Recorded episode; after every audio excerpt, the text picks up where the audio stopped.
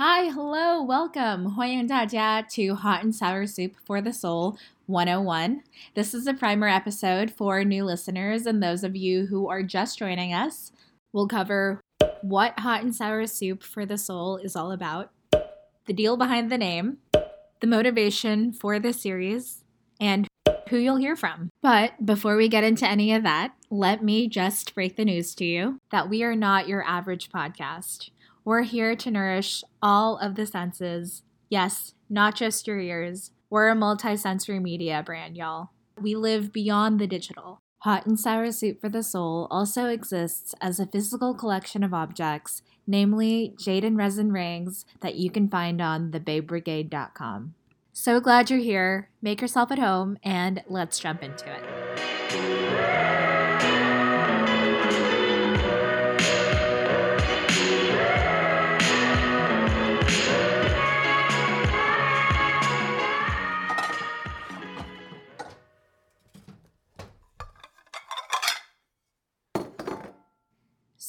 Might be wondering, what is Hot and Sour Soup for the Soul? It is the inaugural collection of the Bay Brigade. So, I'll backtrack and give you the lowdown on what the Bay Brigade is. The Bay Brigade is a multi-sensory media brand that produces seasonal collections of digital content and physical product centered around themes of personal identity and the human experience. If you were to take two familiar brands to ground the Bay Brigade, it would be Humans of New York coupled with Supreme. So we chronicle the human experience and personal identity as Humans of New York does, and pair that with seasonal product drops as Supreme does. The common thread across all of the Bay Brigade's collections, both digital and physical, is that everything is grounded in style, substance, and solidarity. To give you a sense of how we define the three S's, the first being style. We see style as a way that we visually shape and refine our personal narrative, and our collections are here to help amplify these narratives. The second is substance. We know that our community, you guys, are more than just a consumer profile, and we aim to produce collections that can speak to just how multifaceted you are. Our content is seasonal and hence ever curious and ever evolving, just like the community that we serve. The third is solidarity. So we celebrate shared spaces and experiences, and we're not afraid to admit that we play favorites with conjunctions. We prefer the and over the or. So that's the Bay Brigade in a nutshell a multi-sensory media brand grounded in style, substance, and solidarity. Hot and Sour Soup for the Soul is the first collection to come out of the Bay Brigade. Which then begs the question what is Hot and Sour all about? Hot and Sour Soup for the Soul is an ode to multiculturalism, zooming in specifically on the Asian American identity. Digitally, it's a podcast series, what you're listening to right now, and physically, it's a collection of jade and resin rings. Together, they're a love letter to cultural hybridity. In this podcast series, we're exploring the Asian American experience, featuring Asian Americans across a medley of professions from comedy to architecture to law and so many more. We'll be talking about their experiences growing up, the influence that their heritage has had on their work and life, and the lessons that they've learned along the way that have helped with their personal and professional wins. Our hope is that with each conversation, we find something to laugh about and learn along the way. Above all, Hot and Sour Soup is a celebration of multicultural identity. So now you might be wondering, what's up with the name? So, I have a story for you. The name is inspired by my summers in China as a kid. I remember distinctly the first time that I went back to China at age seven. This was the first time that I had gone back upon leaving China for the US when I was three. My maternal grandparents and I would get hot and sour soup for lunch every week. Every Wednesday, we would go out for lunch, and without fail, we would order hot and sour soup to add to our meal. The meal would not be complete without it. So that summer, that dish seared itself into my memory. And it just so happens that while I was ingesting copious amounts of this soup, I was also feasting on chicken soup for the soul with my eyes. And this was because I was afraid that I would forget English.